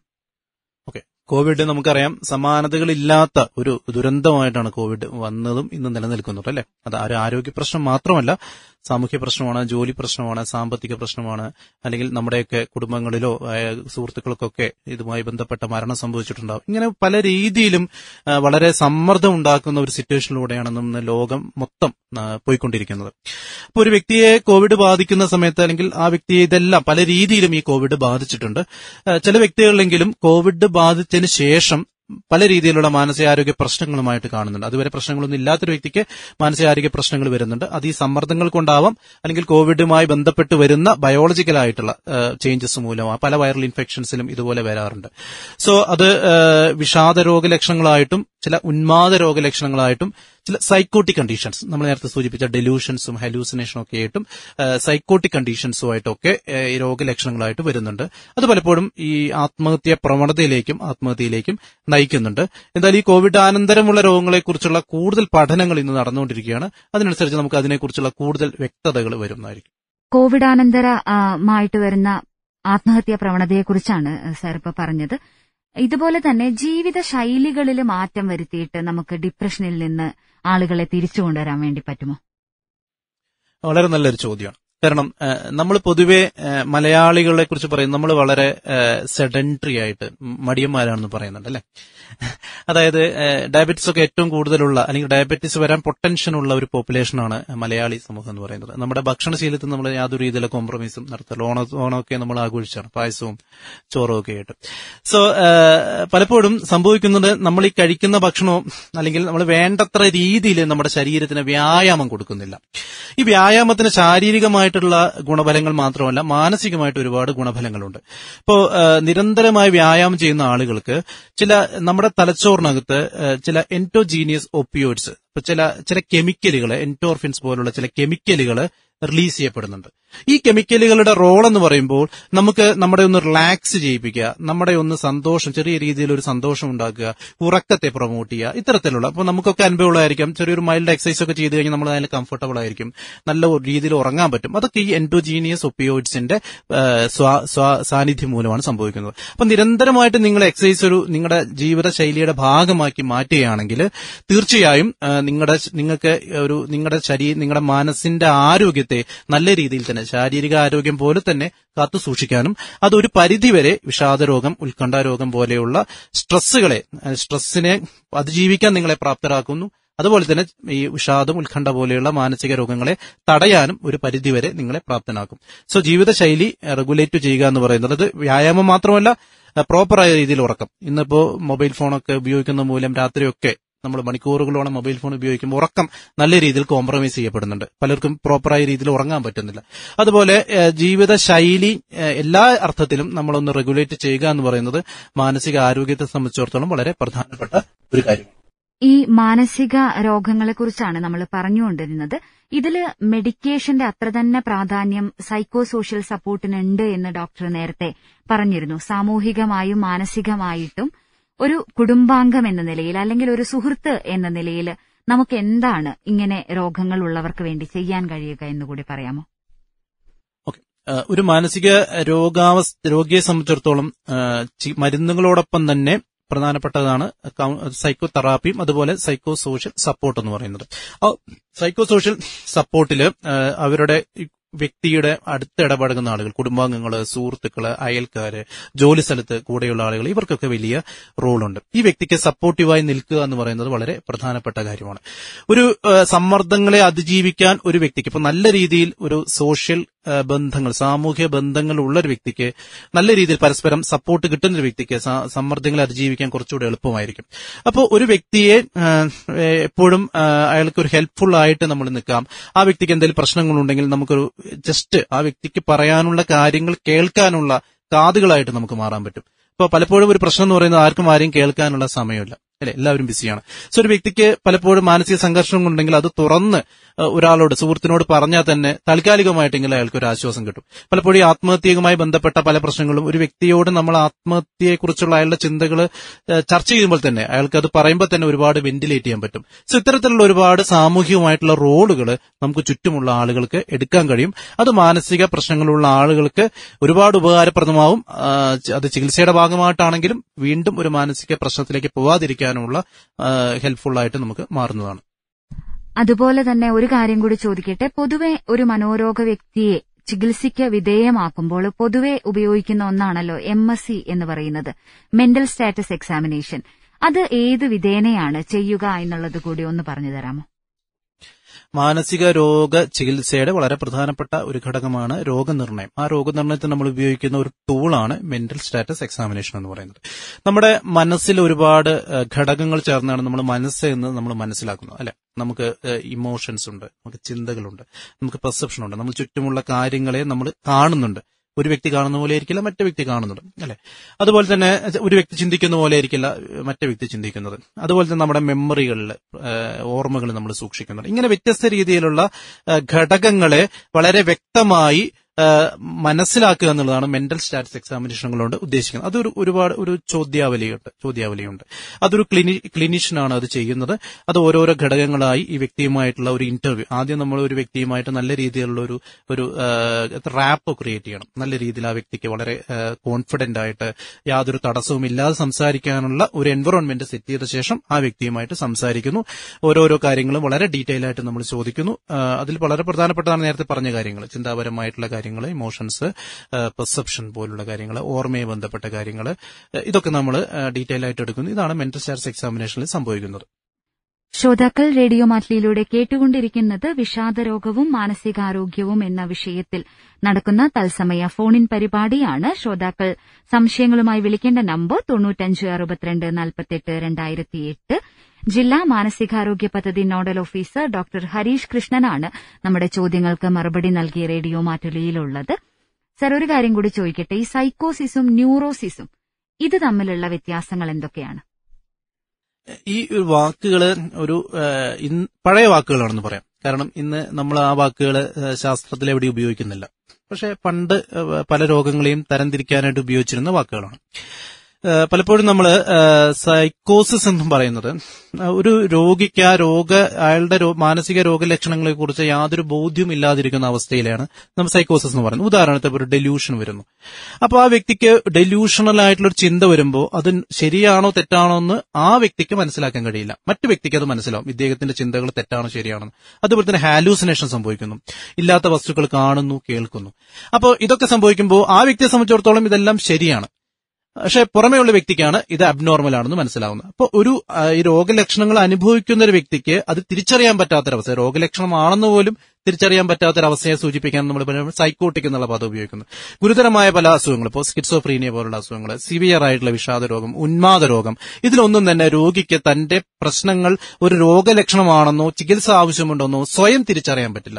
ഇതിനെ സൂചിപ്പിക്കാനാണ് നമ്മൾ ഒരു സൈക്കോട്ടിക് എന്നൊരു പദം ഉപയോഗിക്കുന്നത്. കുറച്ചുകൂടി തീവ്രമായ ഒരു അവസ്ഥകളാണ് സൈക്കോട്ടിക് രോഗങ്ങൾ വരുന്നത്. നേരെ മറിച്ച് ന്യൂറോട്ടിക് കണ്ടീഷൻസിൽ രോഗിക്ക് തന്റെ ലക്ഷണങ്ങളെക്കുറിച്ച് അവെയർ ആയിരിക്കും. അപ്പൊ ഉദാഹരണത്തിന് അപ്പോൾ ഉത്കണ്ഠയുള്ള വ്യക്തിക്ക് പലപ്പോഴും താൻ ഉത്കണ്ഠാകുലനാണ്, തനിക്ക് ടെൻഷൻ ഉണ്ട് എന്ന് സ്വയം തിരിച്ചറിയാനും സ്വയം ഡോക്ടറെ അടുത്ത് പോകാനൊക്കെ കഴിയും. അല്ലെങ്കിൽ ഇപ്പോൾ OCD പോലുള്ള കണ്ടീഷൻ, അല്ലെ, അമിത വൃത്തിയൊക്കെ കാണിക്കുന്ന ആൾ, അവർക്ക് സ്വയം അത് അബ്നോർമൽ ആണ് എന്ന് തിരിച്ചറിയാം. പല ഫോബിയകളുള്ള വ്യക്തികൾക്ക് അവർക്ക് സ്വയം അബ്നോർമൽ ആണെന്ന് തിരിച്ചറിയാൻ പറ്റും. ഇങ്ങനെയുള്ള താരതമ്യേന ലഘുവാണെന്ന് നമുക്ക് പറയാൻ പറ്റുന്ന മാനസിക രോഗാവസ്ഥകളെ സൂചിപ്പിക്കാൻ ആണ് നമ്മൾ ന്യൂറോട്ടിക് എന്നുള്ള പദം ഉപയോഗിച്ചിരുന്നത്. പ്രസന്റ്ലി ഇത്തരം പദങ്ങൾ ഇപ്പോൾ നമ്മുടെ ശാസ്ത്രത്തിലെവിടെയും ഉപയോഗിക്കുന്നില്ല. വയനാട്ടിൽ എവിടെയൊക്കെയാണ് ഈ മാനസിക രോഗത്തിന് വേണ്ടിയിട്ട് ചികിത്സാ സൗകര്യങ്ങളുള്ളത് എന്നുകൂടെ പറഞ്ഞു തരാമോ? നമുക്ക് ഗവൺമെന്റ് സെക്ടറിൽ ഇന്ന് ജില്ലാ ആശുപത്രി മാനന്തവാടിയിലും ജനറൽ ആശുപത്രി കൽപ്പറ്റയിലും ഇന്ന് മാനസിക രോഗത്തിനുള്ള ചികിത്സ ലഭ്യമാണ്. സൈക്യാട്രി OP കളുണ്ട്, IP ചികിത്സയും നമുക്ക് ലഭ്യമാണ്. അതോടുകൂടാതെ തന്നെ ജില്ലാ മാനസികാരോഗ്യ പരിപാടി ഡിസ്ട്രിക്ട് മെന്റൽ ഹെൽത്ത് പ്രോഗ്രാം എന്ന് പറയുന്ന ഒരു പ്രോഗ്രാം നമ്മുടെ ജില്ലയിൽ റൺ ചെയ്യുന്നുണ്ട്. ഇത് ജില്ലയുടെ വിവിധ ആരോഗ്യ കേന്ദ്രങ്ങളിലായി 20ഓളം മാനസികാരോഗ്യ ക്ലിനിക്കുകൾ നടത്തുന്നുണ്ട്. അത് ഒരു മാസത്തിൽ 1 എന്ന നിലയ്ക്കാണ് അത് നടത്തുന്നത്. അവിടെ അപ്പോൾ നിങ്ങളുടെ അടുത്തുള്ള പ്രൈമറി ഹെൽത്ത് സെന്ററിലോ കമ്മ്യൂണിറ്റി ഹെൽത്ത് സെന്ററിലോ ഈ ഒരു ക്ലിനിക്കുകളുമായി വരുന്നുണ്ടെങ്കിൽ നിങ്ങൾക്ക് അവിടെയും മാനസിക രോഗത്തിനുള്ള ചികിത്സ ലഭ്യമാണ്. അവസാനമായിട്ട് ഒരു ചോദ്യം കൂടെ ചോദിച്ച് നമ്മളുടെ പരിപാടി അവസാനിപ്പിക്കാമെന്ന് തോന്നുന്നു. നമ്മൾ 3 മണിയൊക്കെ കഴിഞ്ഞിരിക്കുകയാണ്. പലപ്പോഴും ഒരു രോഗത്തെക്കുറിച്ച് നമ്മൾ തമാശയായിട്ടാണെങ്കിലും പറയാറുണ്ട്. രോഗത്തെക്കുറിച്ച് പഠിക്കുമ്പോഴോ വായിക്കുമ്പോഴോ അല്ലെങ്കിൽ ചില ലക്ഷണങ്ങളൊക്കെ കേൾക്കുമ്പോൾ എനിക്ക് ഈ അസുഖം ഉണ്ടോ ഇല്ലയോ എന്നൊക്കെയുള്ള സംശയം സ്വാഭാവികമായിട്ട് നമുക്കൊക്കെ തോന്നാറുണ്ട്. മാനസികാരോഗ്യത്തെപ്പറ്റി അറിഞ്ഞിരിക്കേണ്ട അടിസ്ഥാന കാര്യങ്ങൾ എന്താണ്? മനസ്സ് എന്ന് പറയുന്നത് നമ്മുടെ മസ്തിഷ്കത്തിന്റെ പ്രവർത്തനമാണ്. നമ്മുടെ ശരീരത്തിലെ ഏതൊരു അവയവം പോലെ തന്നെയുള്ള ഒരു അവയവം മാത്രമാണ് മസ്തിഷ്കം എന്ന് പറയുന്നത്.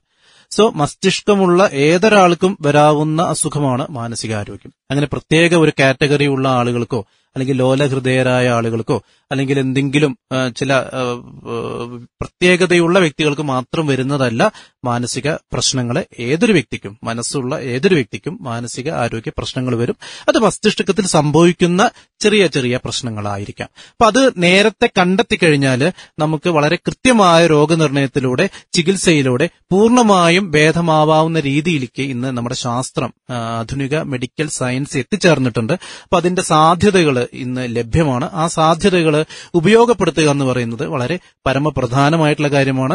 ഈ മാനസികാരോഗ്യവുമായി ബന്ധപ്പെട്ട് കാണുന്ന ഏറ്റവും വലിയ ഒരു പ്രശ്നം എന്ന് പറയുന്നത് വേണ്ടത്ര രീതിയിലുള്ള അറിവില്ലായ്മയാണ്. പലപ്പോഴും ജനങ്ങൾ മിസ്ഇൻഫോംഡ് ആണ്. അപ്പൊ മാനസിക രോഗങ്ങളെക്കുറിച്ച് ഒരുപാട് മാജിക് ഓർ റിലീജിയസ് ആയിട്ടുള്ള ചികിത്സകൾ ഇന്ന് ലഭ്യമാണ്, അല്ലെ? നമുക്കിപ്പോൾ ശാരീരിക പ്രശ്നം വരുമ്പോൾ നമ്മൾ ഡോക്ടറെ അടുത്ത് പോകാൻ മടിയൊന്നും കാണിക്കാറില്ല. പക്ഷെ മാനസിക രോഗം വരുമ്പോൾ നമ്മൾ പലപ്പോഴും ഡോക്ടറെ അടുത്ത് പോകുന്നതിന് പകരം മറ്റ് പാരലായിട്ടുള്ള ആൾട്ടർനേറ്റീവ് ചികിത്സകളിലേക്ക് പോകുന്നത് കാണുന്നുണ്ട്. അത് വളരെ ഗുരുതരമായിട്ടുള്ള ഒരു സാമൂഹ്യ പ്രശ്നമാണ്. കാരണം നിങ്ങൾക്ക് കൃത്യമായ സമയത്ത് ചികിത്സ ലഭ്യമാവുക എന്നുള്ള വളരെ പ്രധാനപ്പെട്ട ഒരു കാര്യമാണ് അവിടെ നിഷേധിക്കപ്പെടുന്നത്. അത് ഗുരുതരമായ ശേഷം നിങ്ങൾ ചികിത്സിക്കുമ്പോൾ പലപ്പോഴും നേരത്തെ ചികിത്സിക്കുന്നതിന്റെ അത്ര ഫലം കിട്ടാറില്ല. അതുപോലെ തന്നെ ചികിത്സിക്കാതെ വന്നു കഴിഞ്ഞാൽ വിഷാദ രോഗം പോലുള്ള പല പ്രശ്നങ്ങളും ആത്മഹത്യയിലേക്കും ഒക്കെ ചെന്ന് എത്താറുണ്ട്. പിന്നെ ഈ പല മാനസിക രോഗവുമായി ബന്ധപ്പെട്ട പല ലിറ്ററേച്ചറും വായിക്കുന്ന സമയത്ത് നമുക്കിത് രോഗമുണ്ടോ എന്നൊരു തോന്നല്, അത് വളരെ കോമൺ ആയിട്ടുള്ള ഒരു പ്രതിഭാസമാണ്. കാരണം നമുക്കിപ്പോ നമ്മളൊക്കെ ഈ പറയുന്ന ലക്ഷണം, നമുക്ക് ഉറക്കമില്ലായ്മ നമുക്ക് അനുഭവപ്പെടാം, നമുക്ക് സങ്കടം അനുഭവപ്പെടാം, നമുക്ക് പേടി അനുഭവപ്പെടാം. ഇതൊക്കെ വളരെ കോമൺ ആയിട്ടുള്ള മനുഷ്യന്റെ തലച്ചോറിന്റെ പ്രവർത്തനവുമായി ബന്ധപ്പെട്ട് വരുന്ന കോമൺ ആയിട്ടുള്ള ചില കാര്യങ്ങളാണ്. ഇത് നിലനിൽക്കുകയാണെങ്കിൽ, അല്ലെങ്കിൽ ഒരു തീവ്രതയെ കൂടുതൽ നിലനിൽക്കുകയാണെങ്കിൽ മാത്രം ഇതിനൊരു അറ്റൻഷൻ കൊടുത്താൽ മതി. അല്ലെങ്കിൽ അത് അമിതമായിട്ട് നമ്മൾ, അപ്പൊ ഇത് പലപ്പോഴും ആരോഗ്യമാസികകളൊക്കെ വായിക്കുമ്പോൾ ഏത് ആർട്ടിക്കിൾ വായിച്ചാലും ഈ പ്രശ്നങ്ങളൊക്കെ എനിക്ക് ഉണ്ടല്ലോ എന്ന് തോന്നും. അത് വളരെ നോർമൽ ആയിട്ടുള്ള കാര്യമാണ്. അതിലേക്ക് നമ്മൾ ഒരുപാട് അതിന് പ്രാധാന്യം കൊടുക്കേണ്ട ആവശ്യമില്ല. It's very. ഒരുപാട് നന്ദി സർ. വിഷാദ രോഗത്തെക്കുറിച്ചും മാനസികാരോഗ്യത്തെക്കുറിച്ചും വളരെ വിശദമായി തന്നെ ഈ ഒരു മണിക്കൂർ കഴിഞ്ഞു വിശദമായിട്ട് തന്നെ ഡോക്ടർ സംസാരിച്ചു. ശ്രോതാക്കൾ, റേഡിയോ മാറ്റിലിയിലൂടെ കേട്ടുകൊണ്ടിരുന്നത് വിഷാദരോഗവും മാനസികാരോഗ്യവും എന്ന വിഷയത്തിൽ വയനാട് ജില്ലാ മാനസികാരോഗ്യ പദ്ധതി nodal officer doctor Harish Krishnan ശ്രോതാക്കളുടെ സംശയങ്ങൾക്ക് മറുപടി നൽകിയതാണ്. പരിപാടിയിൽ സഹകരിച്ച എല്ലാ ശ്രോതാക്കൾക്കും നന്ദി അറിയിക്കുകയാണ്. റേഡിയോ മാറ്റിലിയിലെത്തി ഇത്രയും സമയം ഈ വിഷയത്തെക്കുറിച്ച് സംസാരിച്ച ഡോക്ടർക്കും റേഡിയോ മാറ്റിലിയുടെ പേരിലുള്ള നന്ദി അറിയിക്കുന്നു. പരിപാടി ഇവിടെ പൂർണ്ണമാകുന്നു. നന്ദി, നമസ്കാരം.